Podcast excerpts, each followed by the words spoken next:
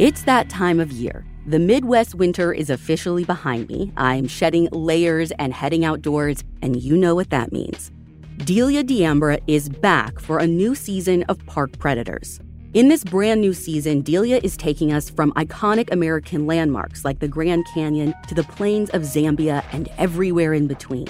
Every Tuesday this summer, Delia will bring you a new story, each of a time when the remote beauty of nature has been used to cover up sinister secrets. So, no matter where you're off to this summer season, don't go alone. Take Delia with you. The new season of Park Predators has begun with new episodes airing every Tuesday all summer long. Listen to all the new episodes and all the past episodes right now by searching Park Predators wherever you get your podcasts. With no fees or minimums, banking with Capital One is the easiest decision in the history of decisions. Even easier than deciding to listen to another episode of your favorite podcast. And with no overdraft fees, is it even a decision? That's banking reimagined. What's in your wallet? Terms apply. See CapitalOne.com slash bank. Capital One NA member FDIC. This show is sponsored by BetterHelp. This year has gone so fast. I cannot believe we're already rolling towards summer, towards the end of the first half of the year. Therapy is great though because it helps you take a moment to take stock of your progress and set achievable goals. So if you're thinking of starting therapy, give BetterHelp a try. It's entirely online, designed to be convenient, flexible, and suited to your schedule. Just fill out a brief questionnaire to get matched with a licensed therapist and switch therapists at any time for no additional charge. So take a moment. Visit betterhelp.com slash crimejunkie today to get 10% off your first month. That's betterhelp, H-E-L-P dot com slash crimejunkie.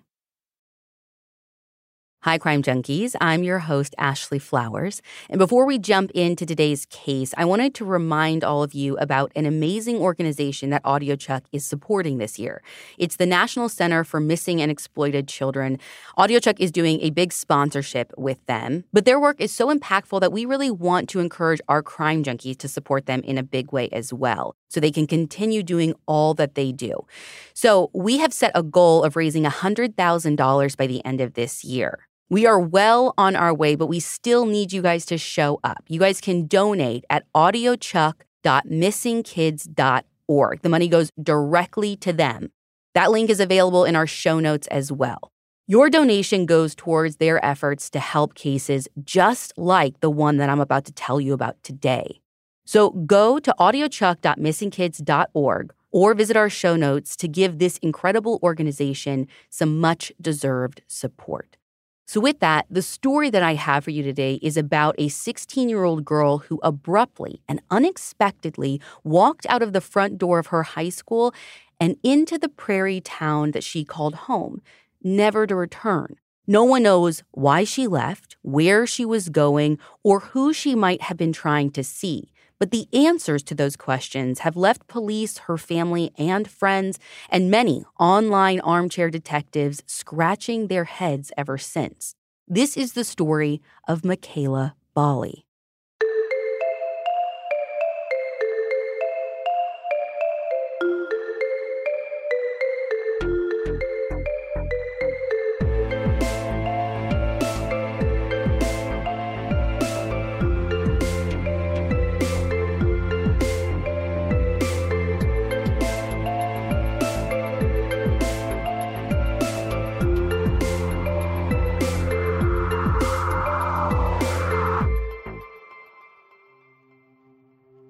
It's just before 4 p.m. on April 12, 2016, and Paula Bali is at work in Yorkton, Saskatchewan, Canada.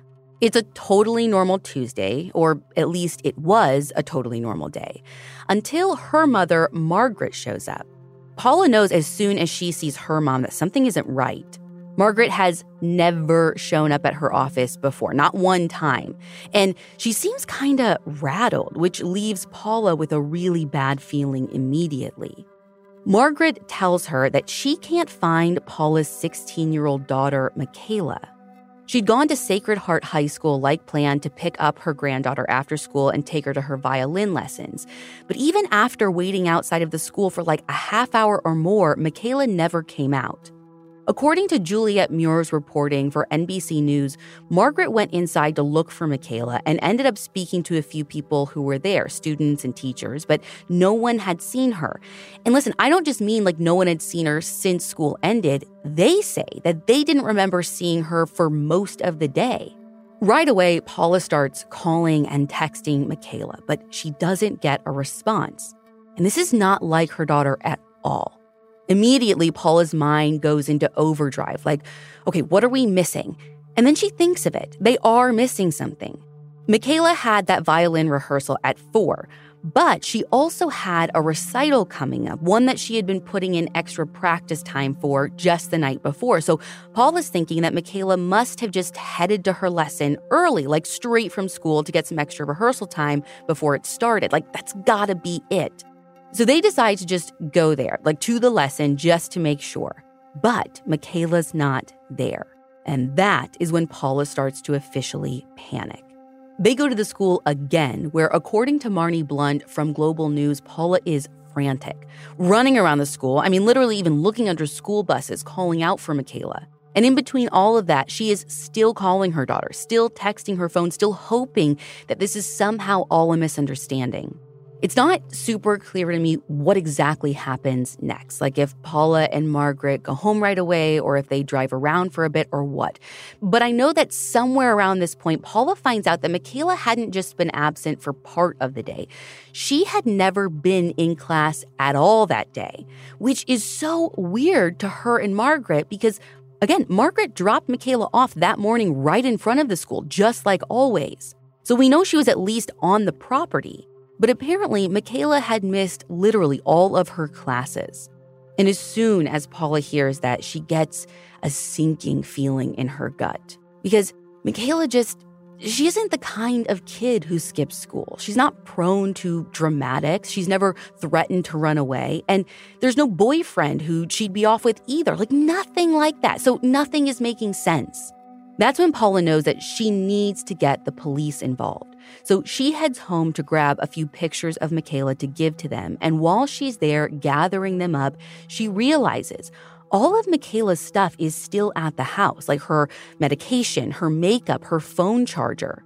And going over and over the possibilities in her head, she has this thought Paula is a single mom of three, and Mekayla, who is the oldest, knows that her mom keeps a cash fund, like a slush fund, as Paula calls it, and she keeps it in the house.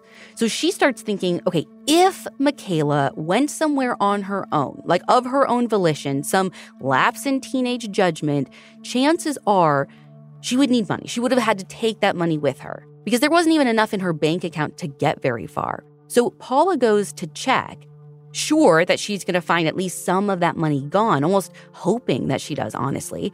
But all of the money is right there exactly as she left it. And that was the final straw because that same night, Paula reports Mekayla missing. She gives police the details telling them that Mekayla's grandmother Margaret dropped her off at school like 8:20 that morning and that no one has really heard from her since. She says this is strange enough that Mekayla hadn't gone to her classes that day, but even stranger that she hadn't been there to meet her grandmother after school. And it's straight up terrifying that she hasn't been answering her calls and texts. Thankfully, police get to work pretty much right away. And according to Alicia Bridges and Victoria Dinh, who wrote about this case for CBC News, the next morning, when the file is handed off to an investigator, cops working the night shift had already contacted banks and phone companies and put together a list of names and numbers for Mekayla's friends and family. That same day, police also notified the media and the public about her disappearance. And while the details of the first 24 hours of the investigation are kind of a mystery to me, the public alert itself tells us a few things police uncovered pretty early on. First, they believe she was last seen at a bus station in Yorkton, her hometown. And second, they think that she may either be in Regina, which is just over two hours south from Yorkton, or Saskatoon, which is almost four hours to the west. But the thing is, I'm not so sure the idea of her being in those places is grounded in anything super real because it seems like police got that almost entirely from talking to her friends. Like, apparently, Mekayla had been talking about leaving town in the days leading up to her disappearance, but her friends say it wasn't so much like concrete plans, more like the kind of talk even I used to do, like all the time growing up in a small town. The way Alicia Bridges and Victoria Dinh put it in their piece for CBC was, quote, they used to talk about moving to a bigger city like Saskatoon or Regina, where there were more things for young people and better places to shop not like the old lady clothes stores at the local mall. End quote. But again, they like all said that kind of stuff all the time. So one of Mekayla's friends, Shelby, tells police that no one really thought anything of it at the time. It's just sticking out to them now that Mekayla's actually missing. But the more the police talk to her friends, the more little things start to bubble to the surface, things that start to point to a theory about what might have happened to her.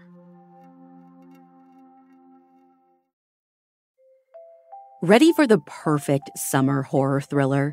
A Quiet Place Day 1, the prequel to the A Quiet Place series, is in theaters June 28th.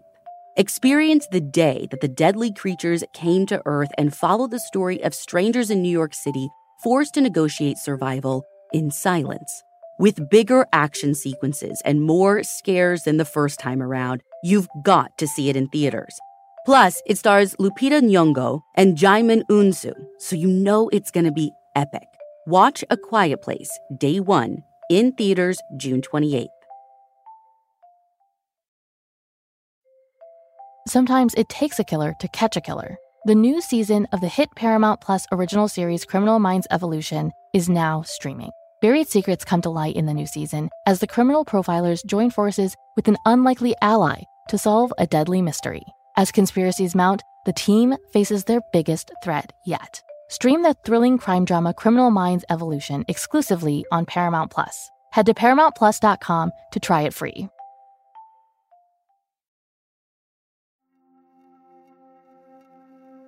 Shelby tells police that she'd received a text from Mekayla just after 10 a.m. on the day she disappeared saying, I need help. Then, 20 minutes later, another text saying, Never mind, I figured it out. Now, my immediate question here is figured what out? But Shelby has no idea what any of this was about because she didn't actually see those messages when they came in. She didn't have her phone on her at the time, so she didn't get those messages until she got home from school that day, like five hours later or whatever. And by then, Mekayla was already missing. Now, there's another girl in their friend group her name is Oksana, and she tells police that she also got a few strange texts from Mekayla that day as well. Actually, her text started the day before Mekayla's disappearance. That afternoon, so we're talking April 11th, Oksana says that she got a text from Mekayla at around 4:30 asking if she could take her to the bank the next day and that this trip was like really important. She had to get to the bank. Now, it's not clear whether Oksana wrote back or just ignored the messages, but she does tell police that Mekayla mentioned having like five grand in the bank. And then what we know is that within about an hour of her sending that message about going to the bank, Mekayla actually called her bank to check her account balance and make a $25 transfer. Now, the next morning, even before 7 a.m., Mekayla was texting to ask Oksana the same thing again Can you take me to the bank? Which Oksana thought was weird, but mostly because the bank didn't even open for another hour, which is what she told Mekayla at the time. Now, I couldn't find anything else about their conversation that morning, nor was there anything that really pointed to why she wanted to go or what was so important. And for police, while these texts are interesting, they don't really give any insight into where Mekayla might be right now. About three weeks after her disappearance, the original investigator from the Yorkton RCMP passes the case over to their like major investigations team. And right away, they start digging in to try and retrace Mekayla's steps, starting from the school where her grandmother said she dropped her off that morning she disappeared. So they start gathering up any surveillance footage they get their hands on. And it ends up being quite a lot, like literally hundreds of hours of tape. And according to Alex Huffman's reporting for Global News, they're able to piece together a timeline of her movements on April 12th. And let me just say, there were a lot of movements. Now, I myself, I'm a super visual person, and thankfully, the folks who run the Missing in Canada website created a map of Mekayla's path that day, which I honestly just kept out on the screen while I was reading the RCMP timeline. So if you're listening in our fan club app, the map is actually going to come up on the screen for you. But if not, you can see the map on our blog post for this episode. And trust me, you want to look at this thing because she was all over the place in a way that makes no sense. So let's start at the beginning of the day Mekayla was last seen. Again, this is April 12th. First of all, we know she went to school that morning. Mekayla's grandma dropped her off at the school doors at around 10 after 8. And police are able to confirm that because Mekayla's phone connected to their Wi Fi network at 8.08 a.m.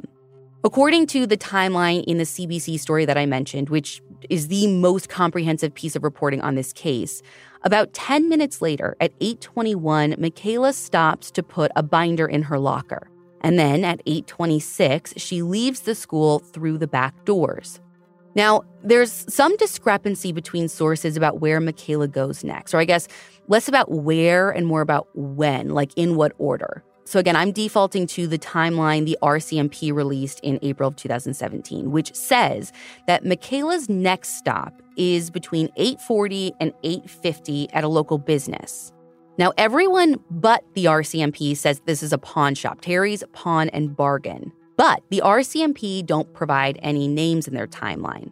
Based on interviews with the shop owner, Mekayla came into the shop that morning while he was doing his opening chores and she asked about the value of a silver ring. But he told her that the value of silver is so low that it's not even worth his time to look at, so she left.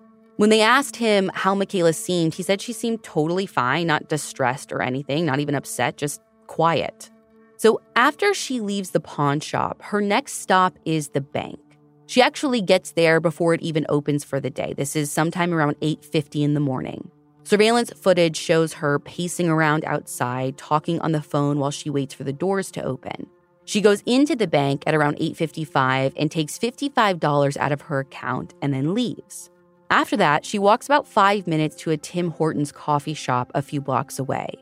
She gets there just after 9 a.m., buys a coffee using cash, and then sits down at one of the tables just next to the counter. And she spends the next few minutes just drinking her coffee, using her phone, texting, scrolling, whatever. She picks her head up a couple of times and kind of like looks around. I mean, at one point, she seems to be checking the entrance door behind her, but most of the time, she's sitting there using her phone. But then, about five, six minutes after she sits down, she starts to like take her phone apart, or at least that's what it looks like. Like she takes something out puts something back in, and then starts using it again. Now, at first, I was thinking maybe she was doing kind of like a hard reboot thing. You know, phones get slow or freeze or whatever. You turn it off, turn it back on, take out the battery, that kind of thing. But at one point, she kind of shakes her phone, almost like she's trying to get something out of it, which to me was really bizarre. So I started digging a little bit more, and there were some theories online. Like there was this specific Reddit thread for this case and the theory there is that Mekayla was taking her phone apart to switch out SIM cards, which allows you to more or less use multiple phones without actually having multiple devices. And I actually tend to think that's likely because here's where things go off the rails for investigators. They can see with their own eyes on this security footage that she is using her phone almost constantly while she's sitting there, texting and talking. Now, remember, they had gotten her phone records from her service provider. And I guess these records show some of her texts, but not nearly enough for all of the texting and talking that they're seeing her do. Like her records don't show any of this interaction that she seems to be having on her phone in this time period. Meaning, as far as her phone records are concerned, she wasn't having conversations with anyone. Now, the thing is, that doesn't necessarily mean multiple SIM cards. There are other ways that she could have been talking and texting without it showing up on her records. And it, this is actually what police think. They think that she was using apps to communicate mostly. Like Instagram lets you talk and text, of course. Snapchat comes up a lot. There are other apps like Kik, which, if you haven't heard of, is like WhatsApp. According to a CTV news piece from 2019, Kik only identifies you with a username, which means that you're able to hide your identity from the people you're talking to. And it doesn't track conversations either. Now, Mekayla would meet people online, honestly, something I used to do when I was in high school. And so using an app like this would have been a way to protect her own identity as she struck up these short lived friendships with strangers. Or it could have been a way to keep these relationships from her mother, who I have to think was the person paying her phone bill. But this very app that she might have used to protect her own identity may have actually worked against her if someone else was using the app to prey on children. So, okay, let me get back to the timeline because it just gets weirder from here. Have you ever had a feeling that someone wasn't being fully truthful with you? When you need to do a gut check because you're pretty sure something isn't adding up about someone's past, you should turn to Truthfinder. Whether it's a creepy neighbor or a random phone number that keeps calling you, Truthfinder has you covered. You can search for people by phone number, address, name, email, and more. Truthfinder can be especially helpful for running confidential background checks on anyone you're planning to meet from online dating apps.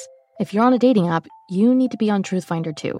Truthfinder helps you identify potential threats so you can avoid them and protect yourself. Millions of people use Truthfinder to find out about people in their communities. If you've got questions about someone, you need to try Truthfinder. And if you're me, you always have questions about people. Truthfinder has helped me access useful, helpful information about the people I'm in contact with that are all my family, especially my kids. Truthfinder has made it simple to be cautious about the people we surround ourselves with. And the peace of mind it's given me is so incredible. Go to truthfinder.com slash crime junkie for a special crime junkie offer. That's truthfinder.com slash crime junkie to access your special offer today. Seeking the truth never gets old. Introducing June's Journey, the free to play mobile game that will immerse you in a thrilling murder mystery. Join June Parker as she uncovers hidden objects and clues to solve her sister's death in a beautifully illustrated world set in the roaring 20s. With new chapters added every week, the excitement never ends. Download June's Journey now on your Android or iOS device or play on PC through Facebook Games.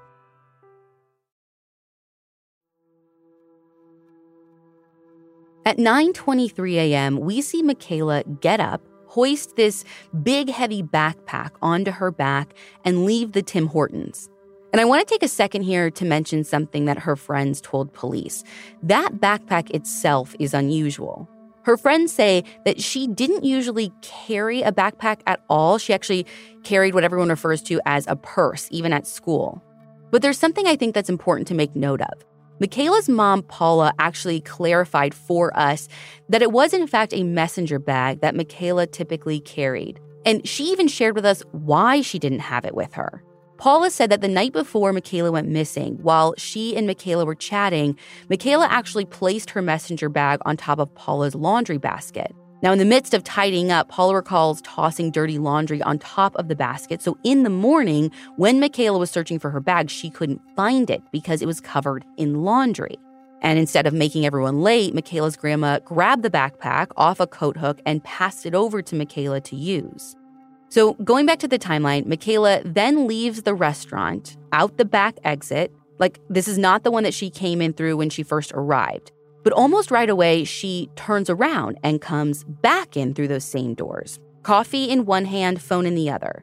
She walks through the restaurant and exits out the other door, the one that she came in through when she got there initially. Again, this is weird to me, but I don't know the area well enough to know if there's a reasonable explanation for this. Maybe she just got turned around. I have no idea. But after she leaves the Tim Hortons, it's not clear where she's going, but a security camera from the local hardware store shows her walking by and then maybe 10, 15 minutes later, walking back in the opposite direction, like back towards the Tim Hortons again, which is where she's going because at 9:49 she walks back into the same Tim Hortons. Now she is talking on the phone at this point and she goes straight into one of those booths and sits down. Like doesn't get a coffee or anything else.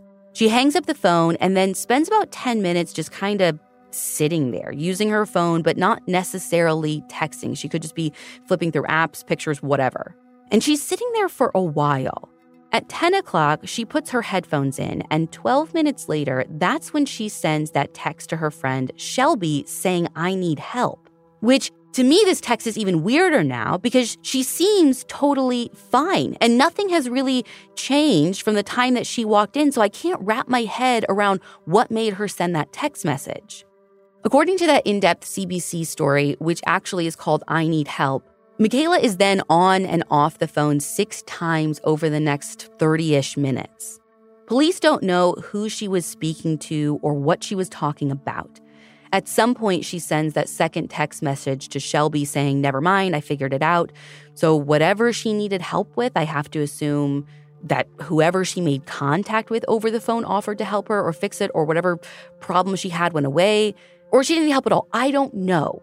But about 25 after 10, she gets up. She is talking on the phone at this point. She leaves the Tim Hortons, but then a minute later, she walks back in again and sits at the same booth, still on the phone.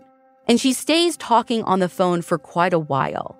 And listen, as I was watching this video, I was kind of thinking, you know, was she on hold with an operator or something? Because it seems to me like such a long time to be on the telephone. But the problem is, you can see her mouth moving on the tape. So I'm pretty sure she's in like an actual conversation.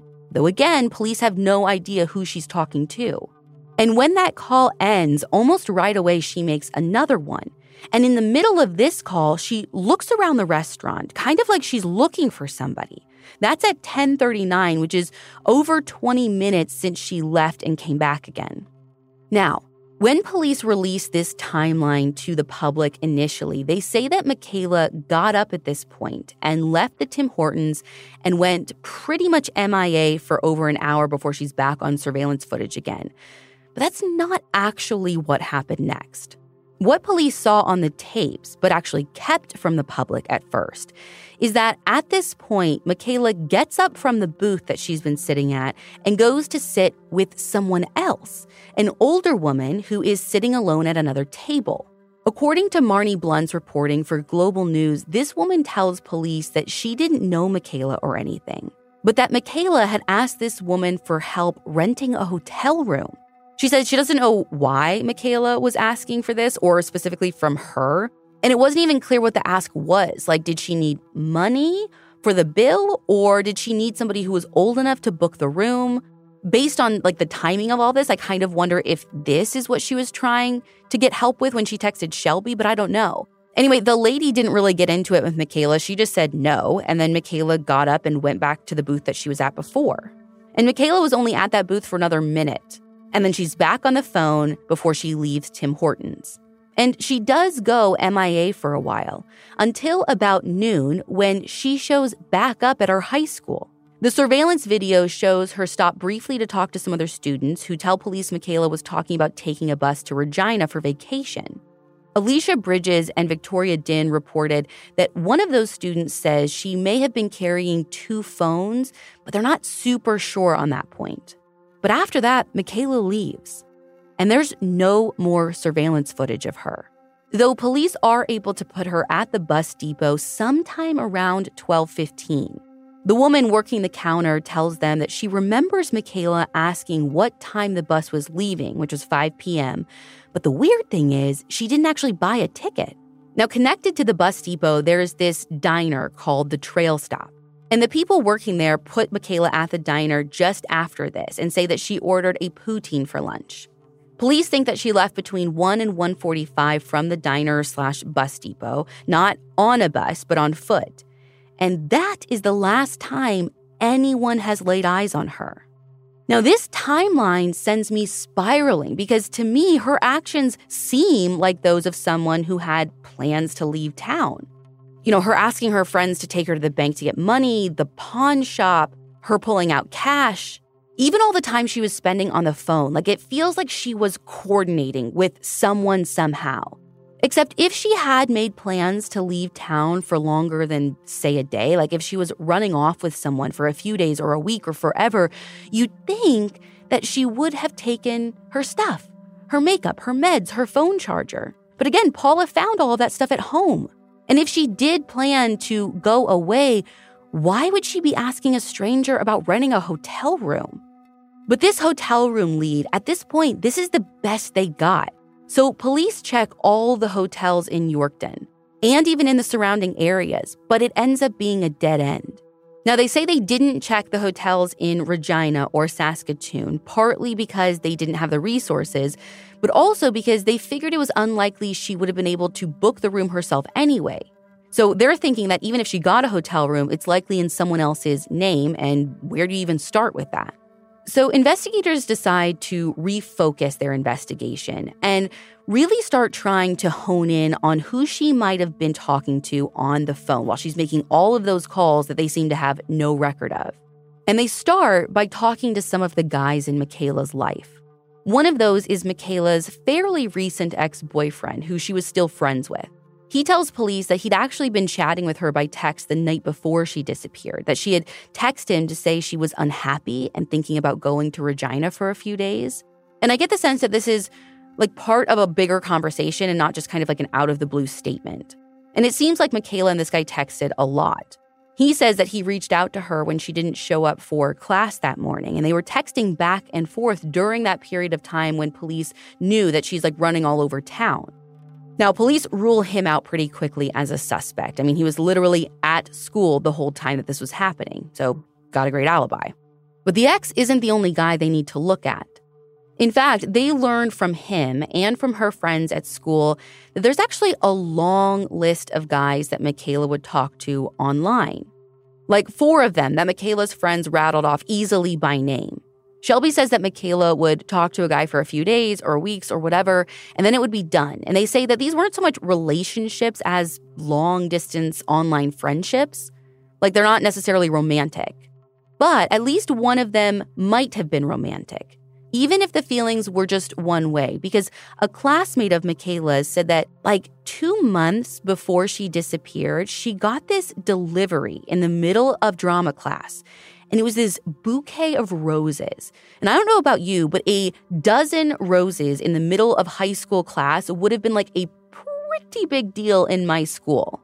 Apparently, Mekayla never said who they were from, or at least not to the classmate who flagged this for police, but they were able to track down the person who sent them. And while they've never released the details, police have said that they ruled him out of their investigation as a suspect. They tracked down one other guy that she'd been talking to, someone named Christopher, but he wasn't in Canada when Mekayla disappeared. Like he's from the US and was in a completely different country. But just to be sure, CBC reporters Alicia Bridges and Victoria Dinh even tracked this guy down too, just to see if he had anything else to say. He was in North Carolina, and while he wouldn't answer questions, he did send them an email which said, quote, all I can provide for you is that she suffered with self harm a few years back. Back then, I was helping those who struggled, and I encouraged her to fight against self harm and to look towards God. End quote. Now, it's worth noting that police say there is no evidence Mekayla was suicidal or anything like that. Now, the other name that her friends give police is that of this guy named Josh. And this is someone that they say she was talking to online pretty recently, like not long before she disappeared. He's also from out of town, and there's not even a last name, so I don't know that they've 100% crossed Josh off the list in terms of persons of interest. So, talking to all of these people that Mekayla had met online or in person or whatever, they weren't getting anywhere. But the most compelling lead that they would get is one that starts as a tip. Make sure your vehicle is all set for summer road trip season by heading to Midas to get up to $30 off your next repair service. Plus, get a free closer look vehicle check to make sure you're road trip ready.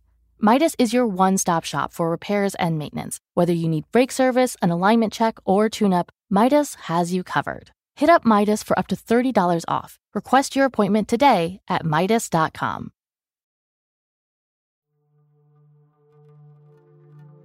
Someone called investigators to say they'd seen Mekayla leaving the Yorkton bus station on April 12th, not alone, but with a man.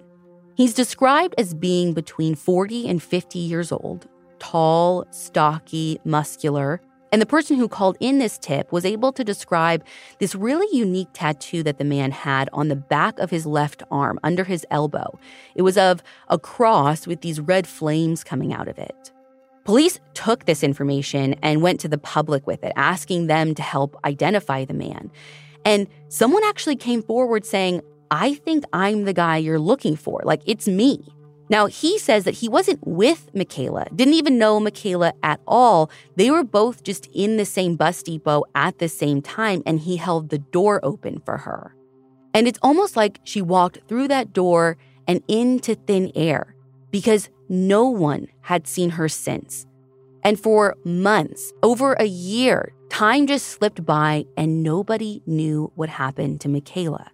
According to Austin Davis's reporting for the Leader Post, almost a year and a half after her disappearance in August of 2017, police did an extensive search of the woods behind her high school, which is actually the last place they have actual footage of Mekayla. It was walking out of the doors of that high school towards those woods. Now, police say that they had actually searched that area before, but not specifically related to Mekayla's disappearance.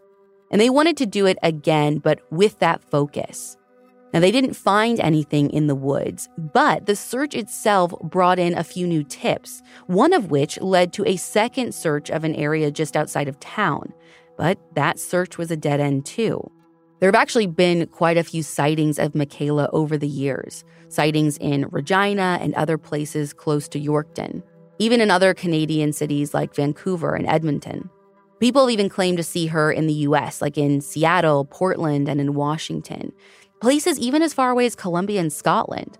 And police have investigated them all, but not a single one of those sightings could be confirmed.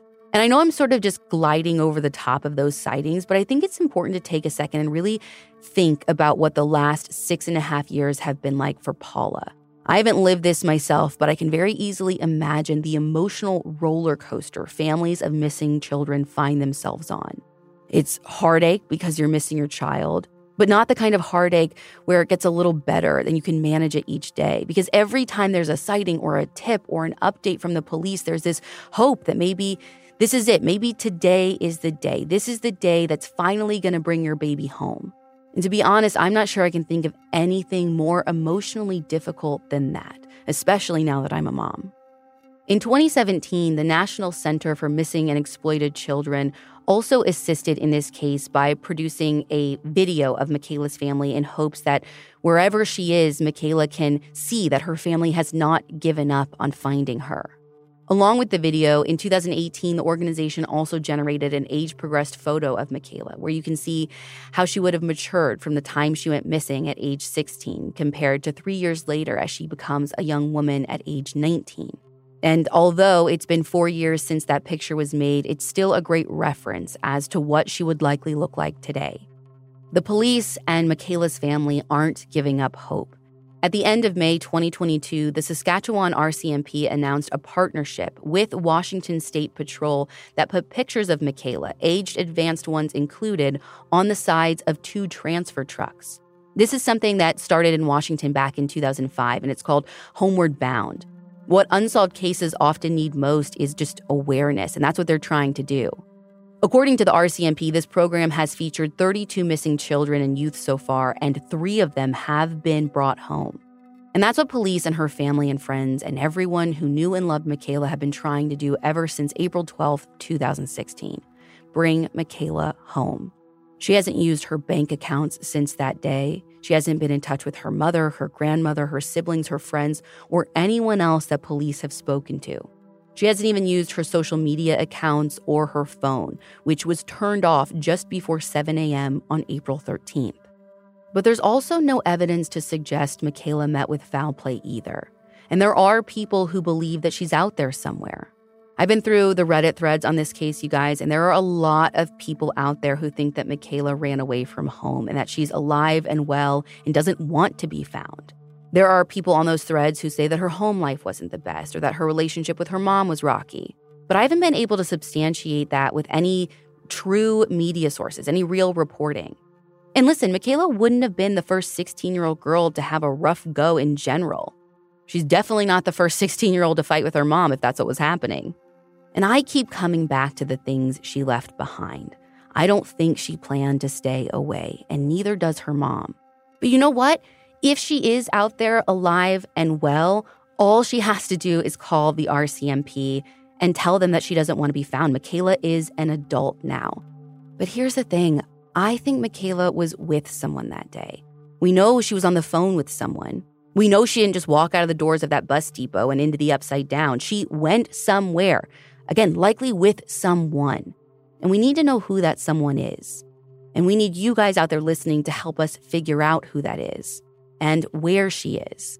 So if you know anything about Mekayla's disappearance, if you were in Yorkton on April 12th, 2016, and think you may have seen something or heard something, if you think you may have seen her somewhere else, even if you're not sure, even if you've been questioning yourself for years, call the police. At 16, Mekayla was 5'2, 115 to 125 pounds, with long strawberry blonde hair and blue eyes. On the day she disappeared, she was wearing jeans, a three quarter length burgundy coat, and a teal infinity scarf. She was wearing glasses and carrying a blue backpack. She would be 22 years old now. And if she is out there, she may also go by the last name Niebergall. As of this recording, there is a $100,000 reward for information leading to the safe return of the now 22 year old Mekayla Bali.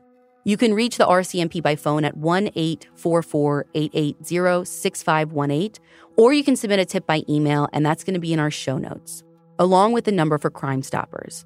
And don't forget, if you want to contribute towards an organization that truly helps kids like Mekayla in big ways, you can donate to the National Center for Missing and Exploited Children at audiochuck.missingkids.org. The money goes straight to them. You can find that link in our episode notes. Any amount will help.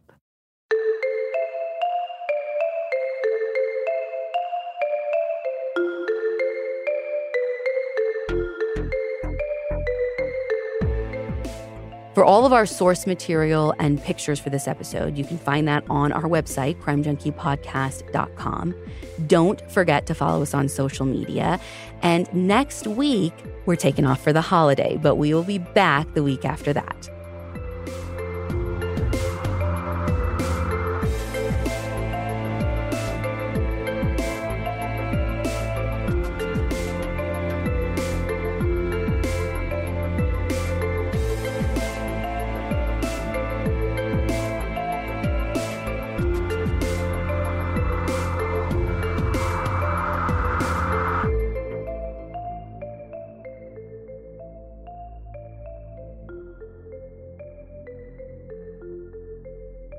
Crime Junkie is an audio Chuck production.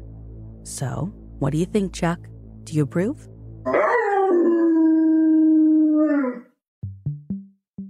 On an early morning under a train's dim headlight, 27 year old Douglas Wag Jr. lay across a strip of railroad tracks, and it's on those railroad tracks that the truth about exactly how he died and what really happened to him lies. In the newest season of Counterclock, investigative journalist Delia D'Ambra starts by probing into this one man's mysterious death but what she finds is so much more a bank robbery, corruption, and conspiracy, and a string of additional suspicious deaths.